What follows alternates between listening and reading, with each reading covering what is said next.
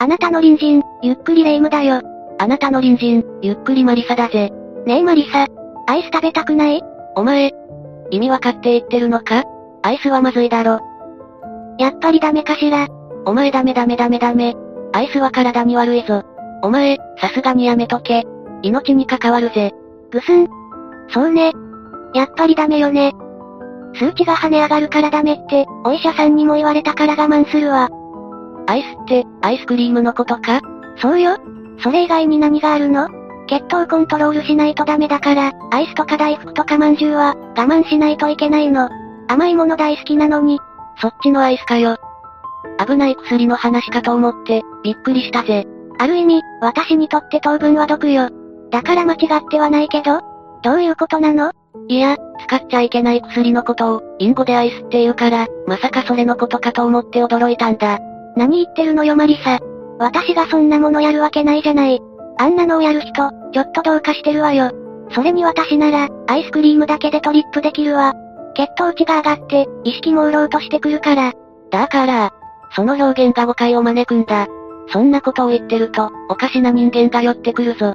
え？えそれって、血糖値の高い、ドカ食い気絶部の人たち？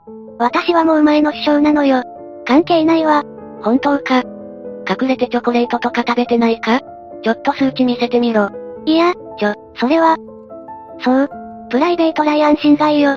やめ、やめてあげて。お前、また数値が上がってるぞ。何か食べちゃダメなやつ食べただろ。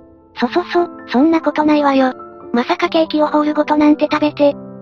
は、語るに落ちたな。っていうか、いつ買ったんだよ。まさかネットで。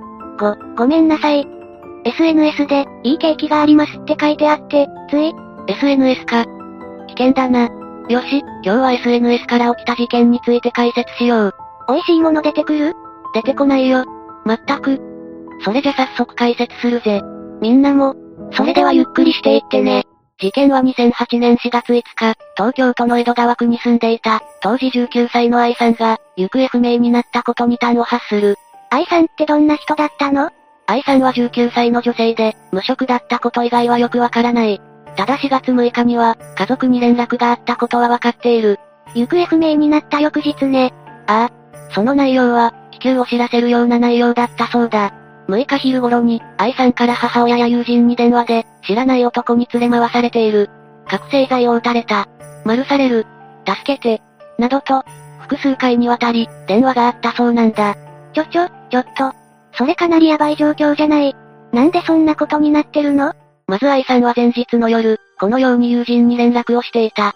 亀戸駅で男の人に会う。会うのは初めて。初めて会う男の人？ああ。そして次の日、家族や友人に先のような、危険な状態を知らせる電話をしてきたんだ。初めて会った男の人に覚醒剤を打たれたって、相当やばい状況じゃない。そうなんだ。しかもその後午後1時頃からは、愛さんの携帯電話には繋がらなくなってしまったんだ。ええそれは、すぐに警察に通報した方がいいわ。ああ。実は同じ頃、愛さんからとみられる、同様の内容の110番通報が、山梨県警に2回あったそうだ。山梨県警外場所を訪ねたところ愛さんは、わからない、わからない、と取り乱している様子だったそうだ。また電話の最中には、二人組の男に、ホテルに連れ込まれそうになった。といった内容を話してたんだ。二人組の男？初めて会う男って、二人だったの？ちょっと色々よくわからないわね。それに愛さんは、色々なところに助けを求めてたのね。相当パニックみたいだったけど、それで、警察は動いたの？基本的に110番があれば、警察は動かないといけない。山梨県警は当然捜索に乗り出した。だが見つけることはできなかった。愛さんはどこにいるのかしら？その初対面の男っていうのも、どう考えても怪しいわね。しかも二人って、でも早く見つけてあげないと。警察の捜査はどうなったの？愛さんの家族からの捜索願いを受けて、警視庁が捜査を始めることになる。そして、一連の通報から9日後の14日、愛さんのものと思われるブーツやショートバッグなどが、山梨市の林道脇の山林で、発見されることになったんだ。持ち物だけ？愛さんは？残念ながら愛さんの持ち物だけだった。さらに警視庁は捜査を進める。実は愛さんが友人らに連絡した時に、その男の車の、ナンバーの一部を伝えていたんだ。それはグッジョブね。警視庁はそのナンバーの車の行方を探していた。そして捜査の結果持ち主とされる男の、携帯電話の通話状況なども調べ、11日午前10時50分頃、青梅市今寺の公園で、車内で寝ていた S という男を発見したんだ。愛さんは？愛さんはいたの？いや、男は一人だったんだ。残念ながら愛さんはいなかった。そして警察が男に事情を聞いたところ、男が愛さんを車に監禁したことを認めたため、11日の午後、監禁容疑で逮捕することになる。そしてその男 S を調べたところ、下着の中に覚醒剤を隠し持っていた。12日には覚醒剤取締法違反、所持容疑でも現行犯逮捕したんだ。この S って男、薬を持っていたのね。やっぱり愛さんを誘拐したのかしら。この男 S については逮捕後、警視庁捜査一課が取り調べを行った。調べに対し、下手だったので撃ってあげた。などと供述していたそうだ。え？え何言ってるの？この男が愛さんに、無理やり薬を売ったんじゃないの？まずはこの男の、取り調べによる自供について見ていこう。S 容疑者の自供の内容はこうだ。愛さんと S の二人は、5日の午後11時頃、江東区の JR 亀戸駅前の、パチンコ店前で待ち合わせたそうだ。そして県央道をあきるのインターで降り、青梅市方向に向かったんだ。待ち合わせていたのは間違いないわけよね。愛さんが言っていた初めて会う男の人って、この S だったのね。ああ。途中でガソリンスタンドに立ち寄ったりしているうち、明け方までの間に、眠たくなったといった理由から、車内で数回休憩を取ったそうだ。休憩？っていうか何の目的で、どこへ向かっていたのかしら。それに愛さんはなんで、この S って男と知り合ったの？目的地があったのかはわからない。実はそもそも愛さんが S にあったのは、この覚醒剤に絡んだものだったそうだ。え？えどういうこと？愛さんは以前から、大麻などの薬物に興味を持っていたそうだ。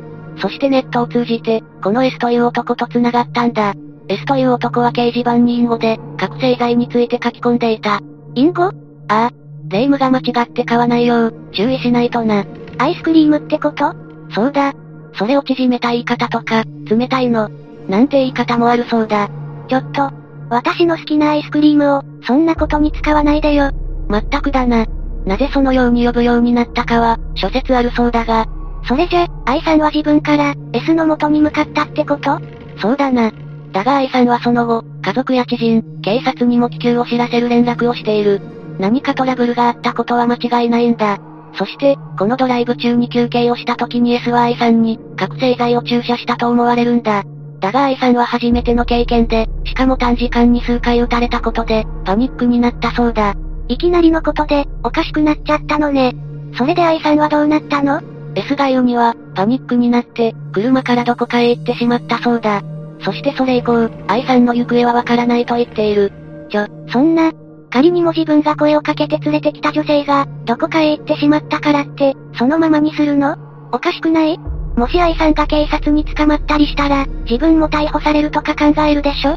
霊夢の言う通りだが、そもそも薬をやってる人間に、そんな判断ができるかは疑問だ。そして S はそんなことがあったのに、逮捕された時に、6袋に小分けにした覚醒剤と、向精神薬数錠も隠し持っていたんだ。さらに車内からは、注射器も見つかっている。悪いとか、見つかるとまずいとか、そんなこと考えていなそうね。ああ。それにさらに、不気味なものが見つかっているそうだ。不気味なもの？まず S の車の中からは、尿と血液反応も出ている。このことから I さんと S が車内で、何らかのトラブルが発生した可能性があるとみて、捜査していた。そしてその不気味なものが見つかった。それは誓約書のようなものだったんだ。誓約書ああ。その誓約書には、こんなことが書かれていたんだ。誓約書。行方不明になっても、責任は問いません。何よそれ。気持ち悪いわね。なんでそんなものが。しかもこの誓約書は、複数枚見つかっているんだ。え？え一枚だけじゃないの？そうなんだ。こんなものが複数枚見つかったことで、この S という男は、今までにも、同じようなことをしていたと思われるんだ。それじゃ、他にも被害者が、わからない。だが表沙汰になったのは、この愛さんの事件だけなんだ。そしてこの事件は愛さんが見つからないまま、未解決事件となってしまう。ええなんで？どう考えてもこの S って男が怪しすぎるでしょ。車から尿の反応とか、血液の反応とか。絶対愛さんに危害を加えたんじゃないの？それに愛さんが電話で、二人組の男に、ホテルに連れ込まれそうになったって言ってたじゃない？あれはどうなったの？それもわからないんだ。S が愛さんを丸した可能性は、十分にあり得るんだが、物的証拠もない上、マルタイが見つかっていないということから、罪に問うことはできなかった。それに当初、愛さんが自らついていったことは間違いない。しかも違法行為だと分かっていたわけだ。そのことも警察としては、捜査に影響した可能性もあるな。そんな。それじゃ S って男、どうなったの ?S は覚醒剤取締法違反として罪に問われ、懲役2年、執行猶予4年の判決を受けている。ええ？それだけ？しかも執行猶予がつくの？おかしくない？そうだな。初犯の所持、使用については、この程度だと思われる。もし実刑だったとしても、2010年には出所していると思われるがな。それで、愛さんの事件はそのままなの？ああ。山梨県で持ち物が見つかった以外、彼女の足取りは、ぷっつりと途絶えてしまっている。パニックになり山で遭難したのか、何者かに命を奪われたのか、一切わかっていないんだ。その S って男が絶対怪しいでしょ。なんでもっとビシバシ取り調べなかったのよ。そういうわけにもいかないだろう。警察が故意に、捜査の手を抜いたわけじゃないだろうしな。S の供述や物証などを鑑みて、起訴しても有罪にできないと、検察が判断したんじゃないか？それにしても若い女性が一人、どこかに消えたのよ。もっと心配してあげてよ。霊夢の気持ちはわかるが、日本で行方不明になる人間は、年間に何万人にも上る。確かに今回のような行方不明事件は、明らかに事件性が感じられる。だが被害者、いや行方不明になった人間が、自ら飛び込んだ違法行為であること、その結果行方不明になったことは、捜査機関の熱意にも関係ないとは言えない。捜査機関は、そうは言わないだろうがな。それでも、ぐすん。若いから、間違うことってあるじゃない。かわいそうよ。確かにな。だからこそ、いつも貧困法制とはいかなくても、マナーやルール、法律を守って生活すること。また日頃から、怪しい場所や人には、近づかないことが大切だ。霊夢も十分気をつけてくれよ。わかったわ。それにしてもこの S って男、今はどうしているのかしらネットでは実名も出ているが、あくまで覚醒剤の所持、使用の罪だけで有罪となっている。疑わしきは罰せず、ということになっているな。なんだか釈然としないわね。まずこういった薬には、絶対に手を出さないことが大切だ。一度やってしまうと脳の働きに影響が出て、逃れられなくなる。依存性も高く、とても危険だ。その経験、体験が忘れられず、それを手に入れるためには、何でもするようになってしまう。さらに幻覚や幻聴、それに伴う精神疾患も患うようになる。怖いのね。そして捕まって縁が切れたと思っても、売人は必ずまた寄ってくる。薬物で逮捕された芸能人なども、復帰した後、握手会などで渡されたりするそうだぞ。何それ？怖すぎるわ。そしてその誘惑は、凄まじいものらしい。現に構成したと思われていた人間が、何年も経って検挙されることもあるからな。私も気をつけないと。やっぱりアイスクリームも大福もまんじゅうも、しばらく現金ね。それは、ほどほどにすればいいんじゃないか？そもそもレイムには、運動が足りてないようなんだけどな。運動？それじゃまた、ジョギングを始めようかしら。げえ、まさかまたあの、そうよ。デコトラ仕様のジョギングスーツで、安全にジョギングするわ。これで走ると、警察官がいつも護衛に駆けつけるのよね。それは、不審な人物として通報されてるんじゃ。まさか、考えすぎよマリサ。しかも駆けつけた後は、住所とか名前を聞いて、最後まで護衛してくれるの。それは職質されて、さを抑えられてるんじゃ。は、まさかお前、住所って、当然マリサの家よ。いつもここに帰ってくるじゃない。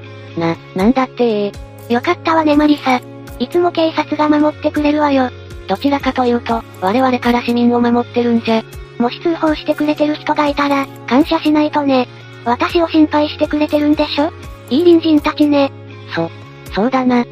みんなの隣にも、いい隣人がいることを祈ってるぞ。それじゃまた会う日まで、みんなが無事でいることを祈ってるわ。次回も私たちの隣人として、ゆっくりしていってね。